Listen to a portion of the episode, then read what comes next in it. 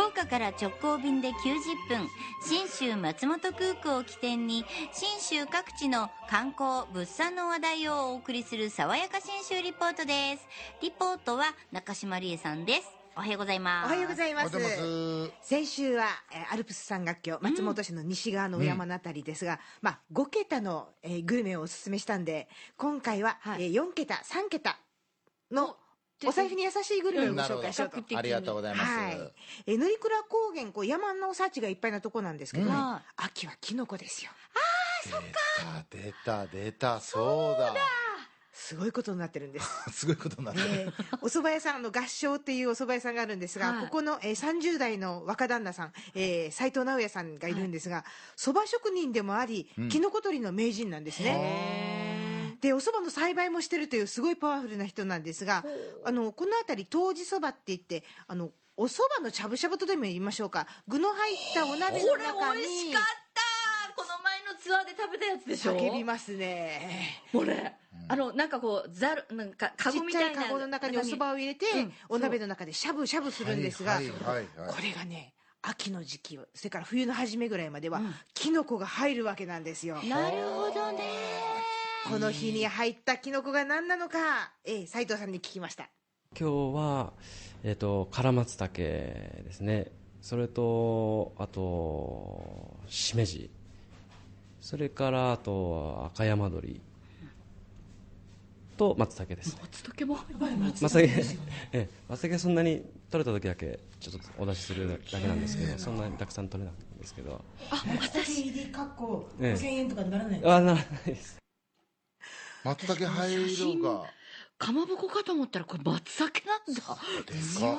松茸入っても値段変わらない変わらないんです、えー。だから運次第いや取れたら入れるからみたいな。えーみたいな。えーであの松茸松茸ってあの標高の低いところは赤松の下に出るんだけど、ええ。乗鞍高原ははい。つがたあ米つがという木につくんですって。だからまああのつがたけっていうな名前で呼ぶ人もいるんですが、うん。まあ、松茸は松茸なんですよね。確かに香りは松茸そのまんまでもいろんな傘の大きさのいろんなキノコが入ってんな。しめじって言われても私たちがその町でスーパーで買うブナしめじとは違って、あれよりももっと柔らかいと傘の部分が大きくって色は似てますけどこう軸の部分がちょっと白みが強い。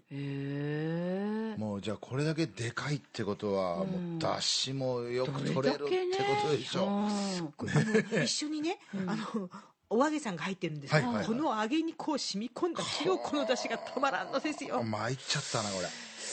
体にもいいよ繊維質バリバリで。ね日本酒飲みたくなるな。でしょねでこういうのってどこで取るかっていうとやっぱお父さんからもう一子相伝的に教わるらしいんですよ、うですよ。教えちゃダメですもんね、ねこんな話を聞きましたであのそれぞれのあの縄張りとか島があるもんですから人に 人に教えられなかったりとか、え山の中でここからあそこの島だとかうちの島だとか分かるんですか？ーそうですね。大体あそこはあの人たちが行くからちょっと行けないとか、えーと。線引いてないですよね。全然引いてないんですけどやっぱその縄張りがあるんですよね。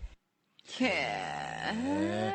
なんかわざと遠回りしたりね、あのーその足跡とかを消したりもするって人もいますもんね。いや本いや当に松茸取れちゃったらそりゃ揉めるわな。う んもう本当若き名人のところで、まあ、合唱というお蕎麦屋さんですけどももうきのこを食べる、お蕎麦を食べるぜひおすすめしたい。本当ですね。それからですね、乗鞍観光センターっていうあの乗鞍岳に登るはい。観光、だから路線バスが出るところなんですけど、ここにですね、可愛いジェラートカフェがオープンしておりました。その名前あのギフト乗鞍っていうんですけど、はい。木とそれから黒板にいろいろこう絵や地図を描いてくれたりとあら可愛らしい。すごい素敵なところなんです、うん。ええ。スタッフの武田美里さんがこのギフト乗鞍というお店の意味合いこう教えてくれました。乗鞍の恵みを使って作ってるっていうのでギフト乗鞍っていう、でジェラートの素材ってみんな乗鞍のやつなんですか？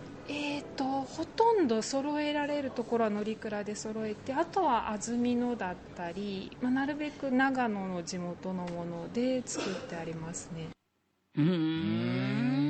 一番人気なのが、はい。ヤギミルクって言って、やヤギ？はい、本当にこのギフト乗鞍から車で23分のところにバンドコロメメリーランドっていう、うん。ヤギちゃんのいる牧場がいるんですが、ここから送られてくる。へえ？絞りたてで使うんだろうね。いやチーズは聞いたことありますけどアイスに使うんですか？だろう美味しえそう。臭くないですか、うん。ないんですよ、ええかなりうん。ニューニューしたお乳のコクがある。コクがあるんだけども、ん。後口がさっぱりする。へこんななんかミルクアイスありかっていうぐらいの濃厚さっぱりが同居している。これも新鮮だからできるんでしょうね。聞いたことないもんな。それからあとですね地元の、えー乗鞍で作ってるリンゴジュースがあるんですけど、それで作るリンゴのソルベとか。あいいっすね。あのこれ本当リンゴのソフトクリームとかソルベ？シャーベット、うん本当に美味しいでうすよね。ん。たまらんですよリンゴとリンゴもね凍らかしてそれをこうね凍らかしそう凍らす？凍らして、凍らかしてって言っちゃうね、凍らしてそれをもう砕くような感じ、もうね電車とか乗ってたら一面20分ぐらいずーっとリンゴの時ありますもんね。長野とかね。そうなんですよであとですね、うん。この場所、えーギフト乗鞍から車で30分ぐらいで着くんですけど、うん。長和っていうところでブルーベリーが取れてまして、これが粒々が半端ない。あの今まで食べたブルーベリーのデザートの中で最も粒々感の残った一品でした、へもうえ。さっぱりしつつもブルーベリーがつぶつぶつぶつぶつぶつぶつぶ出てくる、あとはですね、限定商品であの実はこの乗りくって夏に取れるように温度調整かけてあのハウスで栽培してる。夏秋いちごって書いて夏秋いちごなんですけどサマープリンセスっていうのが夏にいちごそうなんですよ。